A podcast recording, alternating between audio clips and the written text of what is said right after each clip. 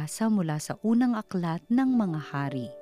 Noong mga araw na iyon, si Propeta Elias ay pumunta sa Sarepta at nang papasok na siya sa pintuan ng lungsod, nakita niya ang balo na namumulot ng panggatong. Sinabi niya sa babae, Maaari po bang makiinom? Aalis na ang babae upang ikuha siya ng tubig nang pahabol niyang sabihin, Kung maaari, bigyan mo na rin ako ng kaunting pagkain.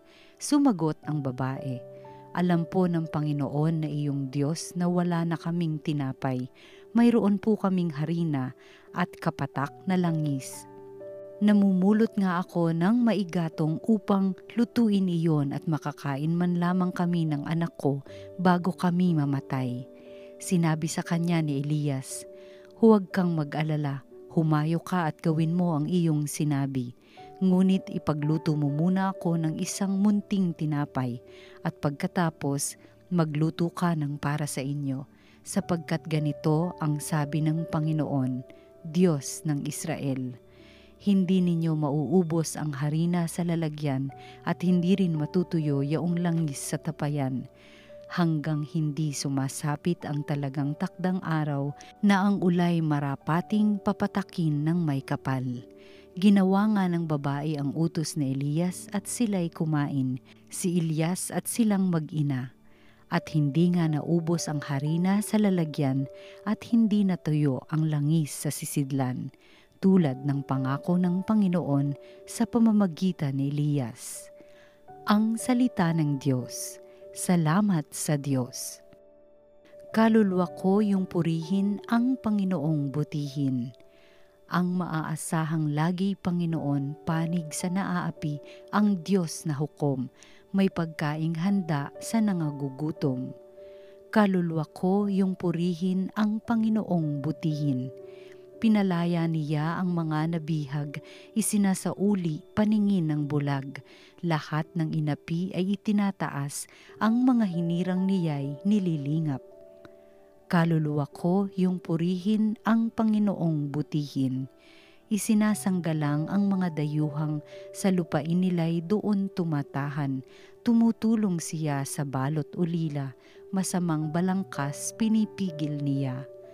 Kaluluwa ko yung purihin ang Panginoong butihin walang hanggang hari ang Diyos na poon, nabubuhay lagi ang Diyos mo siyon kaluluwa ko yung purihin ang Panginoong butihin. Pagbasa mula sa sulat sa mga Hebreo, pumasok si Kristo hindi sa isang dakong banal na ginawa ng tao at larawan lamang ng tunay, kundi sa langit. At ngayon nasa harapan siya ng Diyos at namamagitan para sa atin. Ang dakilang saserdote ng mga Hudyo ay pumapasok sa dakong banal taon-taon. May dalang dugo ng mga hayop, ngunit minsan lamang pumasok si Kristo upang ihandog ang kanyang sarili at iyo'y sapat na. Kung di gayon, kailangan sanang siya'y paulit-ulit na mamatay mula pa ng matatag ang sanlibutan.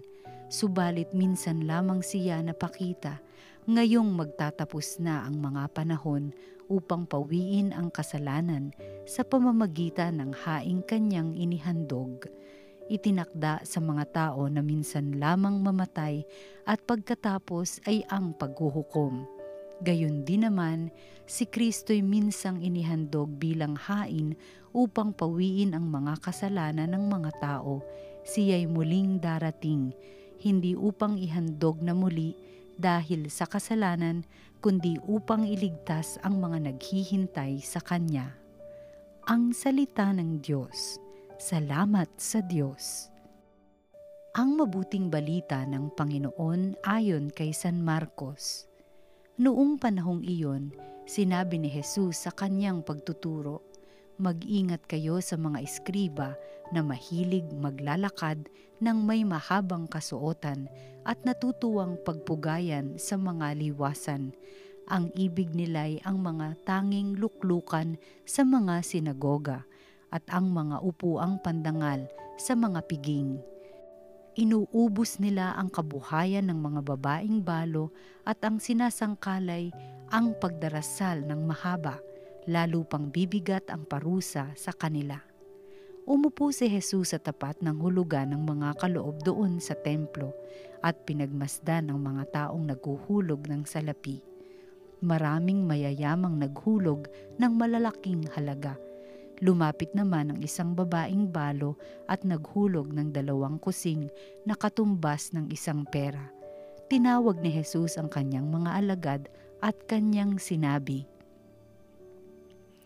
Sinasabi ko sa inyo, ang dukhang balong iyon ay naghulog ng higit sa kanilang lahat sapagkat ang iba'y nagkaloob ng bahagi lamang ng hindi na nila kailangan.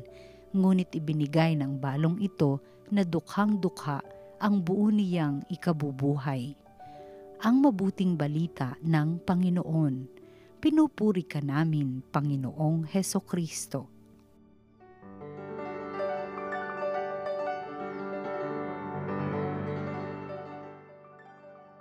Nais ko pong batiin ang mga araw-araw na sumusubaybay sa atin pong mga pagninilay dito po sa TV Maria.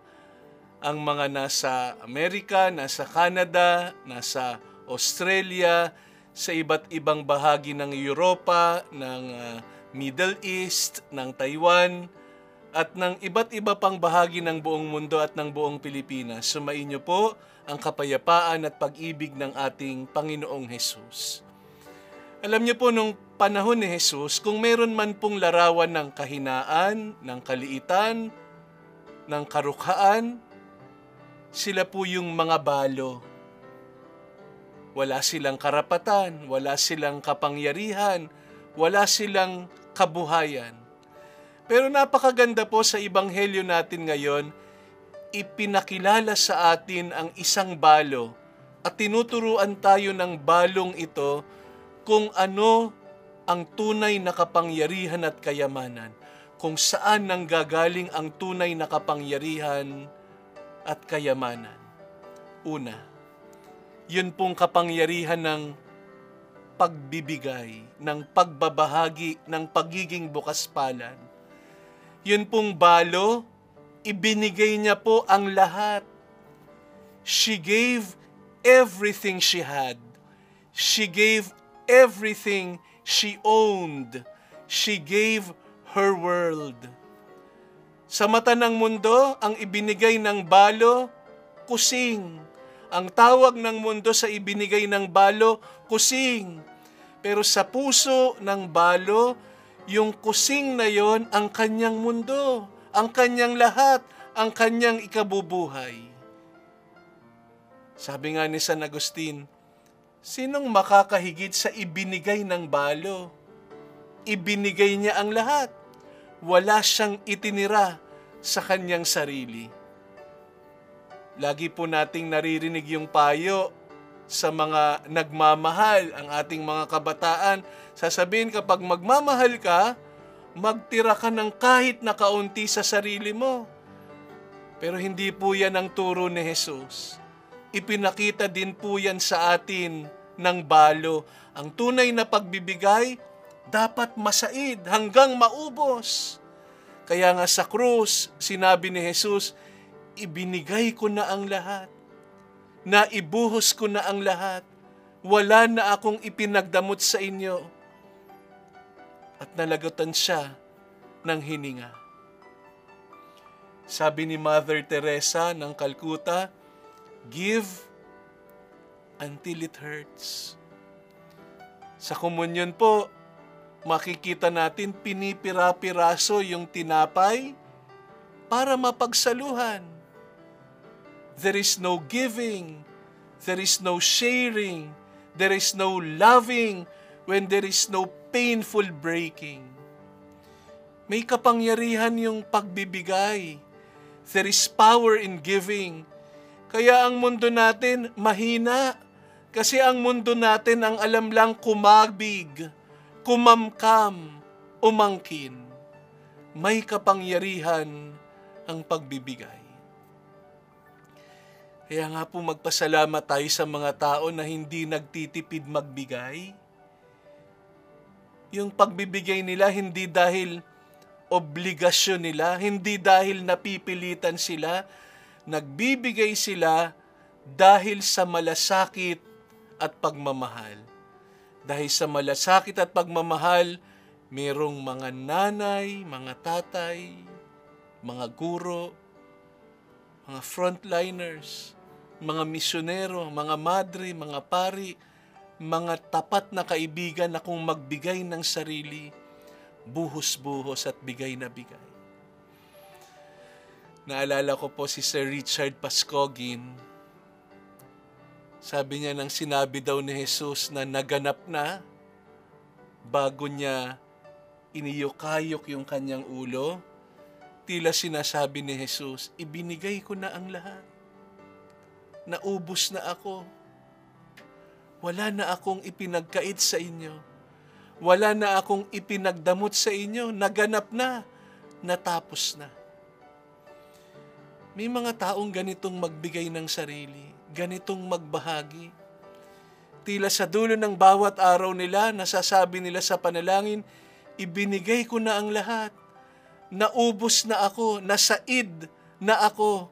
Wala na akong ipinagkait sa inyo, wala na akong ipinagdamot sa inyo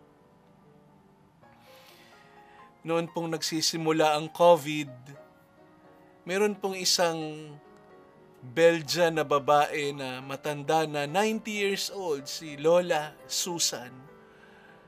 Siya po'y nagka-COVID at dumating sa punto na hirap na hirap siyang huminga kaya dinala siya sa ospital para mabigyan ng ventilator.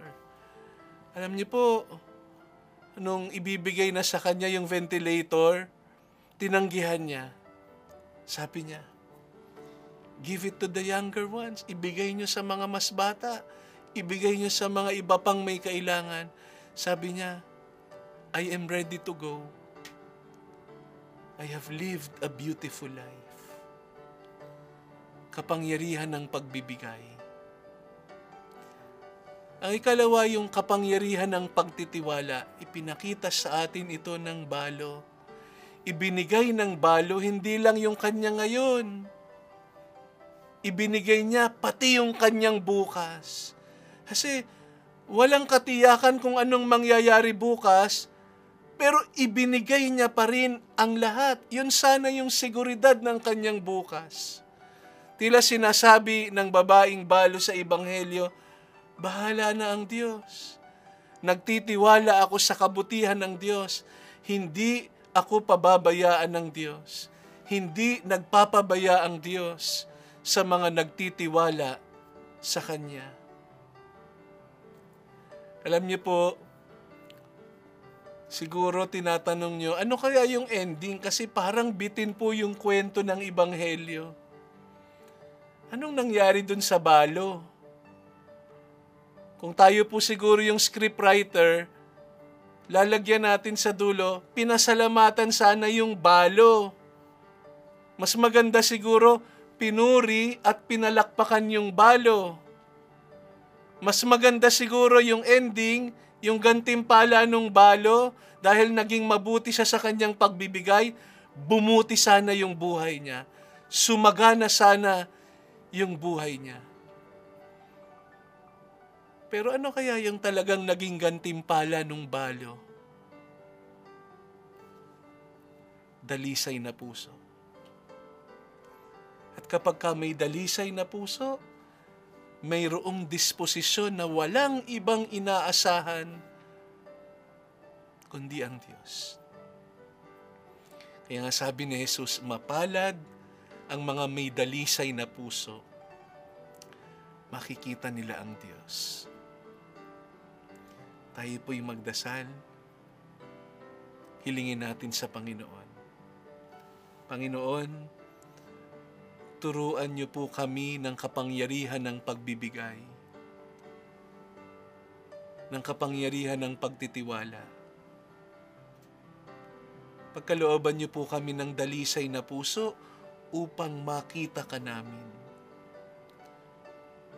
Sa dulo po sana ng bawat araw, at sa dulo po ng aming mga buhay, masabi nawa po namin, ibinigay ko na ang lahat. Naubos na ako.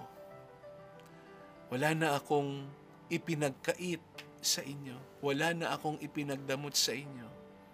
Naganap na. Natapos na. Amen. Ito po ang salita ng Diyos, ang salita ng buhay.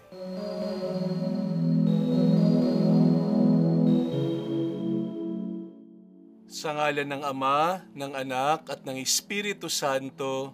Amen. Tayo po ngayon ay sama-samang mananalangin para po sa mga yumao nating mga kamag-anak, mahal sa buhay, kapatid, kaibigan at pinagkakautangan ng loob. Manalangin tayo. Ama naming may kapal, itinuturo sa amin ng pananampalataya na ang iyong anak na si Heso Kristo ay namatay at muling nabuhay upang hanguin kami sa kamatayan. Yayamang ang aming mga kapatid na yumao ay nahihimlay na may pag-asa kay Kristo, loobin mo na sa huling araw makasama sila sa kanyang muling pagkabuhay sa langit. Iniluluhog namin ito sa pamamagitan ni Heso Kristo, kasama ng Espiritu Santo magpasawalang hanggan. Kapayapaan kailan may pagkamitin ng may kapal, sila nawa ay silayan ng ilaw na walang hanggan. Sumayin niyo ang Panginoon at sumayin niyo rin at pagpalain kayo ng makapangyarihang Diyos, Ama, Anak at Espiritu Santo. Amen.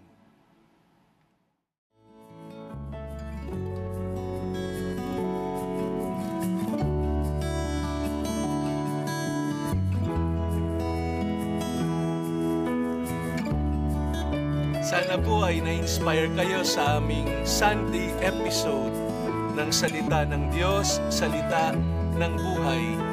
At para po sa iba pang reflections at mga programa ng TV Maria, maaari po kayong mag-subscribe sa aming YouTube channel at TV Maria Fields. I-click lang po ang notification bell para po ma-notify sa aming mga bagong episodes. Maraming salamat po at God bless po sa inyo.